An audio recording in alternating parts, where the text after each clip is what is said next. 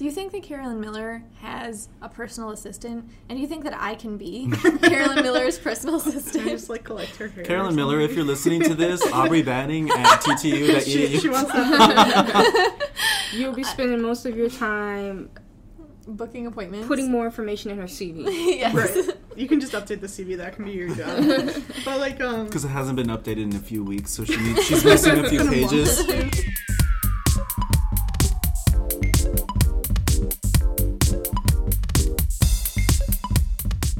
Hi, welcome back to Prolific, a podcast journey through rhetoric, composition, and technical communication. For this episode, we try something a little different.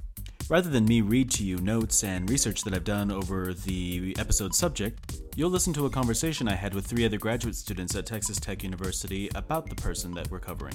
Basically, it's four friends hanging out and talking about academic stuff. So let's go.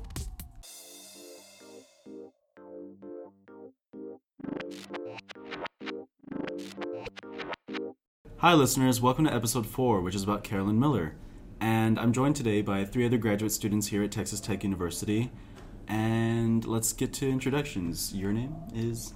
hi, I'm Leah. I'm a first year PhD student in the Tech Com program here at Texas Tech.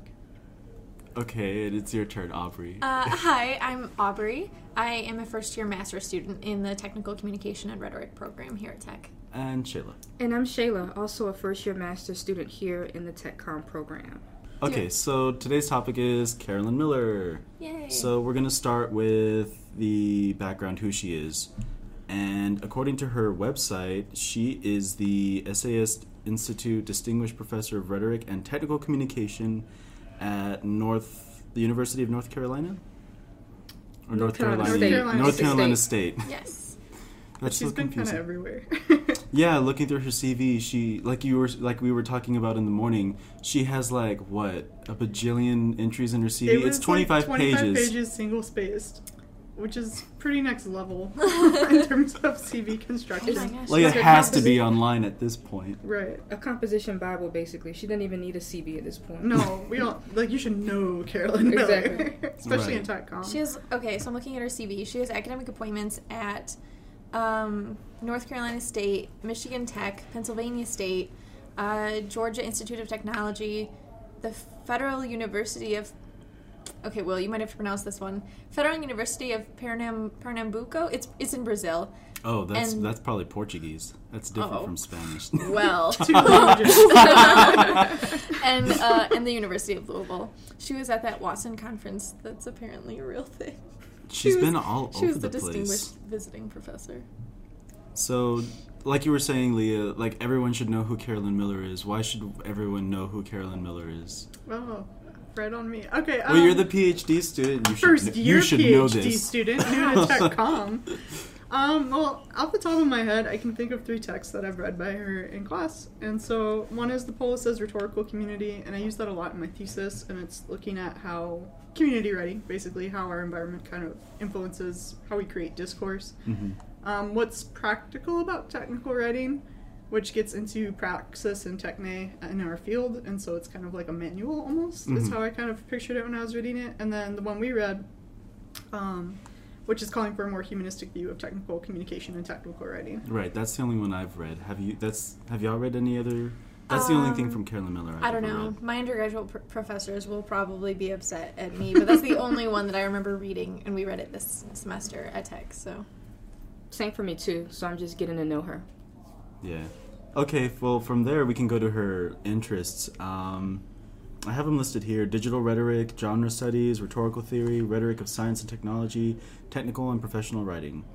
So she's a TechCom person interested in genre and the intersection of TechCom and digital stuff. Yeah, and she's been using like a lot of um, like Web 2.0 stuff in terms of writing for social action is some of the stuff I've been reading about her. So incorporating like um, a civic engagement element to how we use stuff like blogs, Twitter, social media. Right. I. I remember looking at her YouTube talk. Um, should genre studies change? I think it's what it's called. Or genre? What is genre? Should genres evolve? There you go, reader, uh, listeners. there you go. Um, but yeah, it's on YouTube. It's about 30 minutes long, so it's really it's kind of brief. It's easy to get into, but she's basically just talking about genre, like literally genre through the ages, starting from like when people would classify um, different species of animals and stuff, going through Darwin and all the other people, leading up today. And she's like, "Yep, so they should change because they've always changed or something like that." In conclusion, I don't want to be understood as suggesting that our understanding of cultural change must borrow from biology. Rather, I'm suggesting that evolution is a model of change that is more general than either biology or language and applies equally and somewhat differently to both. And I'm not advocating that we become taxonomists of genres or that we must draw family trees of the genres we teach or study, or that we abandon the notion of purpose or intention in understanding our socio discursive environment and our modes of interaction. I do want to suggest that we be conscious of the assumptions we make about essences and relationships, of how and why we identify something as a genre, that we be alert to the differences between classification by abstraction and classification by descent, that we distinguish between purpose and function and their implications for personal agency versus systemic and situational pressures. We have much to learn about the process of genre change and the emergence of new genres and we need all the tools we can find. I hope that this look at evolutionary theory can be useful in that effort. Thank you. Oh my gosh, she has so many publications. She speaks Like- every year, every hour. Yeah. It's like she's she's giving a presentation She- right now. okay. this is this is the kind of scholarship I would envision doing. Okay. No offense, no grading papers, no none of that. I want to do, you know, if I want to study, I want to study and I want to learn. And what I really like about it is she's been publishing since I think the 70s, right? Yes, ma'am. Right. Mm-hmm. And she's still incorporating contemporary contemporary stuff into her work. Like she's publishing on blogs and 2.0 stuff and So she's always keeping up with the right, like conversation she's too. she's she's modifying her scholarship and adapting her scholarship to what's available in terms of technology, which I think is really important that we all do as technical communicators Mhm. in this field. And the fact that she's doing it is creating a new frontier. It's Right, that's what I was hopefully just helping those that are um, in her age range or her experience range, and Right. those that are, those of us that are younger and coming up, realizing that it's okay to stay current. Um, that the things that we do learn, they're going to be relevant to whatever medium or mo- modality that we use. Yeah, like she's got serious like street cred in TechCom, Mhm. and I think it's awesome that she's using it to incorporate more um, new media aspects into her scholarship. The- just like reading up on Carolyn Miller got me uh, interested in like my own like expanding my own research interests like i think i put on the my my post for the class uh, i really want to research this stuff now because it seems really cool Do you think that Carolyn Miller has a personal assistant? And do you think that I can be Carolyn Miller's personal And assistant? just like collect her hair. carolyn miller if you're listening to this aubrey banning at ttu she, she wants that. You'll be spending most of your time Booking appointments. putting more information in her CV. yes. right. You can just update the CV. That can be your job. but like um. because it hasn't been updated in a few weeks so she needs she's missing a few pages or. But, like a big thing with Carolyn Miller too is like the humanistic rationale. I can't remember the whole title of the article. A Um, humanistic rationale for technical writing. Is that right? for technical communication Technical Oh, okay. communication is so referential. Like people are citing it in all of their works. It's been used in almost every single article we've read in our foundations class to form a definition of what we're doing. hmm And so it's foundational. Um, it's a very Right. I should mention that we all are taking a Foundations of Technical Communication course at the same time. So a lot of these texts that we're talking about in these podcasts are going to be stuff that we've already interacted with or are going to interact with or the connections that we make between the different articles or texts or whatever fancy grad school word you want to use. Um, but speaking of a human uh, humanistic rationale, that's kind of her like drawing from the conversation then and then directing it into a new way like she's doing now, right? Right. She was saying, "Hey, look, all of this stuff that's going on. We need to look at it in this way." And then from then on, well, she probably didn't do it on her own. Although, did she? I don't even know. I wasn't live then. I don't know. I don't know if she did it on her own were. because we're all new, right? But Right. she's definitely one that's been more prominent, Right. like more mm-hmm. prominently discussed, I'd say, than anyone else. Mm-hmm. Because I think there was another article that we read that talked about the same thing, but that was like in passing or something. Or maybe I just saw the title somewhere else, and it might have just it might have just been her article actually. Well, she's hers like was probably just the best one. she's like just not just one but two articles on the same thing because I'm Carolyn Miller. and I'm getting published right now. Yeah. So, it's, uh, talking about the article, what is she saying in it? I jotted down some of my notes. So she's basically just saying like going away from like the objectivity that we kind of that we did have in TechCom, are that it's so hard to use. It's so hard to like get my head around the terms that she's using, like posit positivism. Positive. I can't even Yeah, say it. That's a tricky one. right? Well, it's the the idea that the technical communicator goes beyond just being the robot, right? Like the one article we read, and I think it was Dobrin, where it goes, "We want robots, we want robots," and so Miller kind of resituated what the role of that should be, and it gave us kind of a more us meaning like you know people in TechCom gave us a Mhm. more like moralistic agenda, I guess. Like we have more of a responsibility in how we're communicating what we're communicating beyond just is this clear? So it's adding like social considerations, it's adding ethical considerations, um, bringing in more than just editing.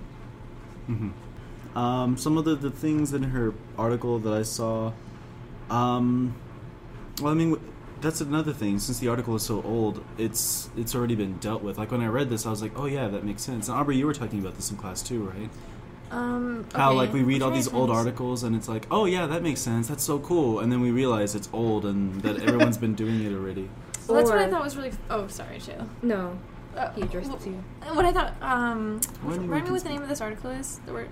This is not. It's not this article. Uh, the, I like I have up the wrong one. Um, the one that that we read for Foundations of TechCom. Um, it has a foreword, that, you know, at, that she wrote, and she's basically saying, "Yeah, I think this was really relevant when I wrote it, and uh, you know, TechCom really did need to move away from this like positivist approach and uh, this attempt to be objective, and you know, I think we've done a pretty good job of that. Congrats, everyone." Way to go. What are you gonna say, Shayla? Um, lost my thought. To that point, though, I wonder if everyone has done a good job at it. That's her, you know, she's looking at her CV and looking at her good works. And in reality, we could, I won't say eliminate, but there's some people who don't even need to step up to the conversation at the table anymore because she's done such a good job of laying this groundwork for us. Like, who will pick up where she leaves off, you know, when it's time for her to leave this earth? Who's going to take up this work? Just 'cause they're Carolyn kids. Miller, uh, long, live long and prosper. Most definitely, but Shayla's bringing the heavy questions. But no, that's a really good question Yeah. because we're all new graduate. This podcast is for new graduate students, so these are the questions that we need to be asking, right? Where are the research spaces? Spaces? Where are the research spaces?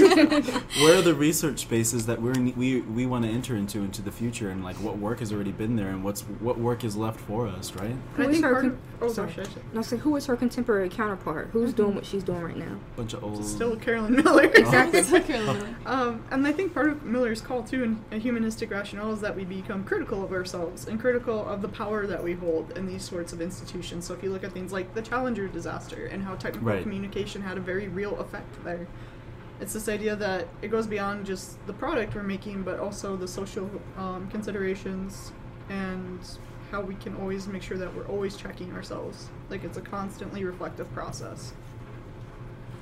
That sounds good to me. I'm looking at some of the titles that uh, of her more recent works. So new genres, now and then. Um, should we name the tools? Concealing and revealing the art of rhetoric. Yeah, like Blogosphere. um, like Leah mentioned that she's been into blogs. One of her most recent, I think this is a publication. I have to scroll up through pages to try to find the header. Maybe it's a conference presentation. Oh, it's an invited lecture. I found it three pages up. Um, one one of her invited lectures most recently was October 2014, so a year ago. Memoir, blog, and selfie. Genre is social action and autobiographical representations it's so difficult for me to even comprehend that someone who's been doing this for like three or four decades is that contemporary still. And what's really cool is she draws upon a lot of classical rhetoric frames to make her arguments. So she's drawing upon conversations that have e- existed for thousands of years Mm-hmm. and just applying them in new ways, which I think is what's really interesting about her is that she's kind of like the TechCom chameleon. like she does a bunch of different stuff, and she does it all really well. I keep thinking of her. Okay, I don't know if this is a compliment to you guys, but to me, it's a big compliment. I keep thinking her of her as like the TechCom Oprah or Martha Stewart. like she's dipped her hands a little bit in like interior design, a little bit in like cooking. Maybe, maybe Oprah. She has a not monthly. Right. She has a magazine coming out with just her on the Stewart does cover every. everything. Is Oh, because Yeah. Martha Even Stewart go to went to prison. jail. That's right. There's some ethical considerations there. That just means Martha Stewart's a badass. No, she's good at uh. Well, these are all women too, right? Yes, Oprah and Martha Stewart are women. Because when I think of TechCom as something that's Oh, like that yeah. arose out of like writing for engineers and stuff, wouldn't it just be a bunch of dudes writing for each other and stuff? Well, I think that's part of why she's so significant too. Mhm. Like, I mean, obviously we're all new students. I'm not well versed in the entire canon of TechCom, but Right. she's definitely one of the the women that's spoke about the most when it comes to foundations and getting a start of us being our own legitimate field. Mm-hmm.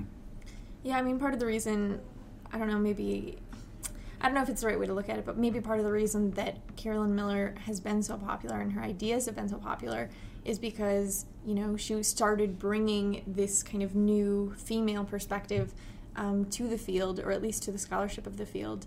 Um, and it's just kind Right, because there's another article that we read that talked about how that kind of went right in TechCom. yeah, The Dirk Lay. piece? Yeah. Oh, okay, okay. Um, Derek, I can't remember the title of it. Future episodes. Future, yeah, TBC. Sorry, Shayla, I cut you off. Did you? Were you? I can't remember. I'm sorry. No, it's okay. My brain is fuzzy. It's midterms. That's right. We're recording this in midterms, listeners. So Live from the ground floor. Midterm season. Like, we're literally all gonna leave here and go go grade take- student yeah. papers and. work on projects. work on projects. This is I can like I'm still scrolling to the bottom of the CV. I'm not even joking. Holy we could cow. ask her for like skippable links, right? We'll send her an email. Like, can your CV There have you skippable links so we can tab Can down this be a that hypertext? or? Right. Well, actually, as Carolyn Miller's future personal assistant, I will be adding the hypertext. What's up, Shayla? No, I was gonna. I'm looking at your thoughts in your outline, just wondering what else we could bring up about her. Um, I like the fact that um, she's good at meeting everyone, meeting students, um, industry practitioners, and those in academia, and like at the intersection of how That's all of right. these things relate.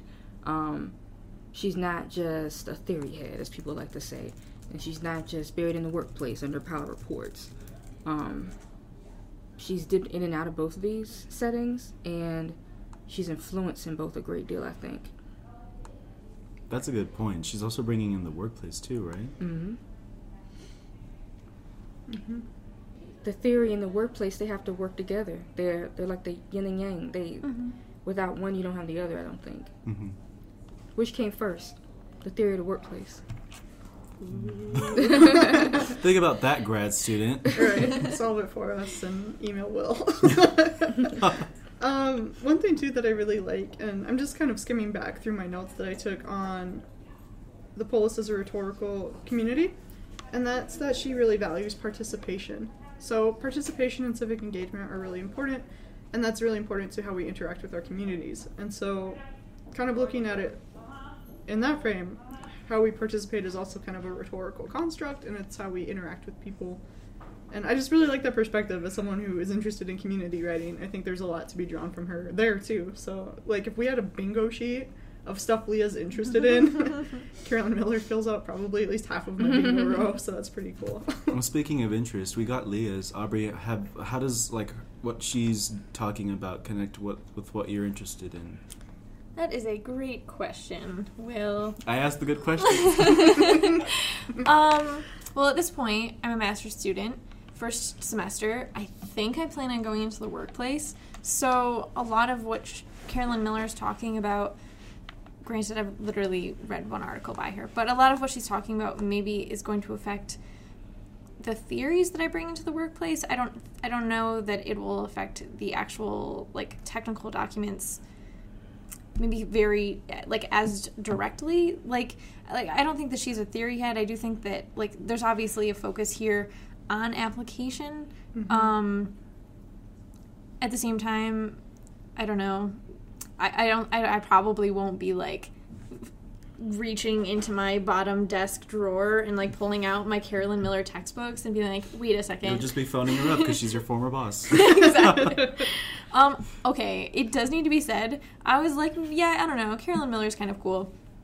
Uh, she helped direct a thesis about. So it's I- it was apparently the thesis is actually by Dawn Shepard. Congratulations, Dawn. Marketing subjectivity, Buffy the Vampire Slayer, Oh, and no. construction of the problematic female television audience. I don't know what she's talking about about this problematic female television audience. I'm certain I don't fit into that at all. But regardless, Carolyn Miller directed a thesis about Buffy the Vampire Slayer. so is that good or bad? Oh my gosh, that's like For the her? most exciting thing that could Oh. possibly happen. Buffy's really intense about Buffy. Um, And what about you, Shayla? How would you take her to the workplace? Um, how she's we we've spoken about this, but how she's managing this new digital media, this this new digital age. Um, thinking about, I remember my first interactions even with like Adobe Creative Suite, just to name a you know a program suite. I think it was Creative Suite two, and that wasn't very long ago. And now we've got all the way up to six and the cloud, and things have evolved and Mhm. changed, and just the way we present information to one another. Um, I remember starting a blog way back when in undergrad, working on wikis, um, learning all of these things, but I was like, this isn't going to catch on. Well, look, it did. And people like Carolyn Miller, you know, they've capitalized on it, but they've also embraced it. Um, it makes me think, what will digital media look like in 10 years? Right. I, I can't fathom anything bigger or better or more involved than what we're doing now. hmm What's next? she's very prone to taking risks, which I think is cool because this article she published about a humanistic rationale had it's obviously like diving into uncharted territory. Yep. And she's doing that again with selfies. Like for me, selfies are something that everyone is really quick to kind of discard, or you know, this is too pop culture, this is lowbrow, this isn't worth studying. That and emojis. I've been really interested in emojis Oh too. emojis are interesting. and the way they encapsulate language and rhetorical just they're like they're a form of rhetoric to me They are. And with that, there's a very practical element to her. She's not interested in just sitting on the same argument, She goes out and she actively pursues what's happening now and what's happening in culture, which I think is awesome. so that should be one of the main takeaways then that we should be looking at to, to the now always i guess We're well just- of course duh we exist now I, like I'm kind of surprised that there's not already a, a graduate class somewhere that's just like the studies of Carolyn Miller. There probably will be one day. I Like be that like seriously, yeah. This is so good we're laughing we're having fun we're chatting Did you think it was just going to be kind of stilted? and No, this is doing what? I wanted it to be because these are my favorite kinds of podcasts where everybody's talking about stuff that they're learning about and like loving it. Ah, this is gonna be so good, listener. You are so lucky if I leave this in. If If I leave leave it this- in, if it doesn't get chopped. Well, like one thing I really like is um, I saw a lot of her like principles and humanistic rationale reflected in the Cruel Pies article we read by Sam Dragga, Mhm. which is all about like remembering that there's humans involved when we're looking at technical communication and not getting totally divorced from it and totally into the realm of like the robot realm and just the influence of having humans involved and um, how we should kind of be treating that or respecting that maybe when we go to create technical documents, technical illustrations, that sort of thing. So can we say that's one of her principles is always considering the human part of everything?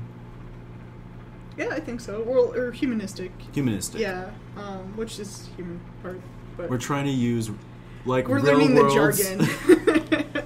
real world words. yeah, um, yeah, I think that's a good, a good way to put it. Like, just remember that there's humans involved, there's communities involved, there's culture involved. Like, technical communication doesn't exist in a bubble, and it's mm-hmm. very interdisciplinary. And because of that, you're going to get a lot of different like contact zones, right? Like different perspectives, different cultures trying to produce one document or one process. And speaking of Dr. Dragga, I took his class a couple of semesters ago, and that's what it was like intercultural communication as it intersects with technical communication and how the interplay helps us to do it better. Both communicate cross culturally or interculturally, or I don't even know. I get so confused with all these words. I know there's a lot of And prefixes, right? Tech, Like, right? inter um, cross interdisciplinary and then multidisciplinary and cross disciplinary. I don't. I don't What's know the yet. diff? I'm still working on. It. What's the diff, guys? It should be like a hashtag. So, any final thoughts from anybody that they want to say? She's one of my new idols. Um, anything's possible if you think about it.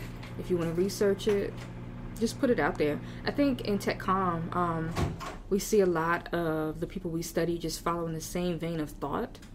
Um, and kind of like, I imagine, I'm not going to say a pyramid scheme of analysis, but it's just one person starts something, then everybody else feeds off of it. And it keeps building and building and building until you delve so deeply into one concept that you've lost sight of what the original argument is. She's groundbreaking.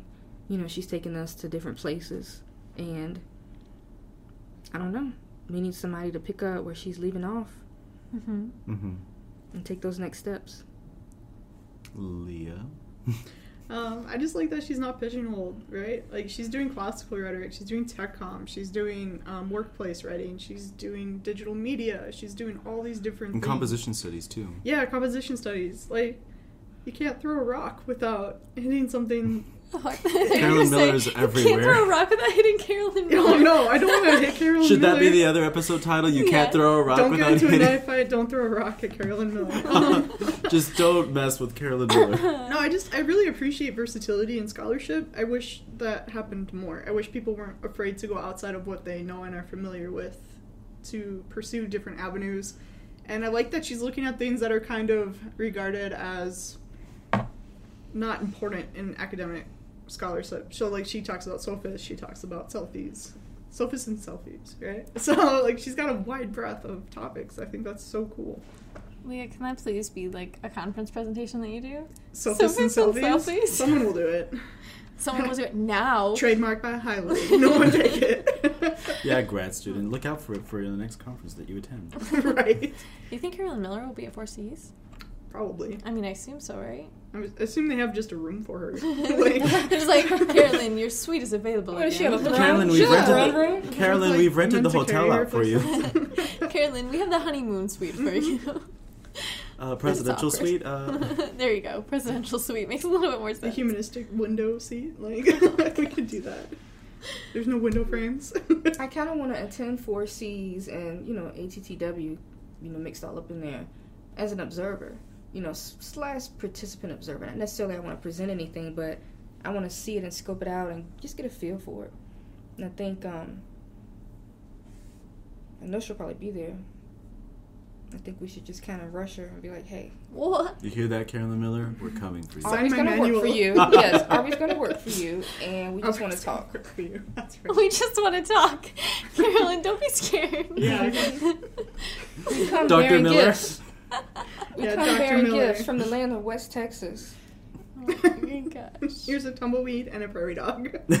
Actually, I haven't seen any tumbleweeds yet. and some cotton. I got hit by a tumbleweed the other day. I was like, "Oh crap!" You probably see them because you're you're out in wide open spaces, I guess. Right, they're they're more prevalent. Like where in the west part of West Texas, where I'm in, they're like a thing. They're Yeah. like everywhere, Well- and it's super windy down there How too. How big are they? They're like the size of my door's backpack. not locked. I just So remember someone was telling me like during orientation week they pulled into Texas and saw the tumbleweed like roll No. past their car. That was I the guy like, that I said he drove from Atlanta. He was like, "What have I gotten myself into?" Right. So I guess we should um, wrap it up. Wrap it up. Thank you, Will, for Yeah. having me. Thank you, Yeah, thank you guys this for doing fun. this. Yeah, this is so much fun. I, I hope we get to do it apologize if more. I've butchered any theory.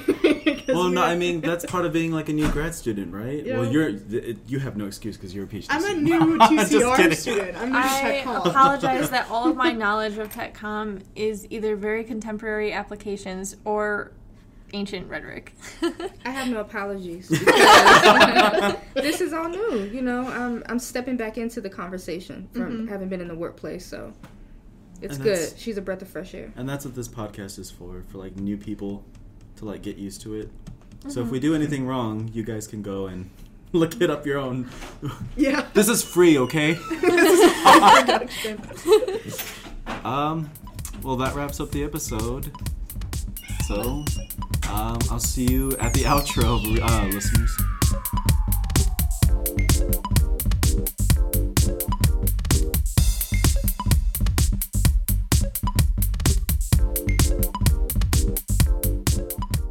So that wraps up the episode on Carolyn Miller. I hope you enjoyed it. It was a lot of fun recording. Special thanks to Leah, Shayla, and Aubrey again for recording the podcast with me, um, taking the time out of their busy grad school schedules to help me get this conversation going.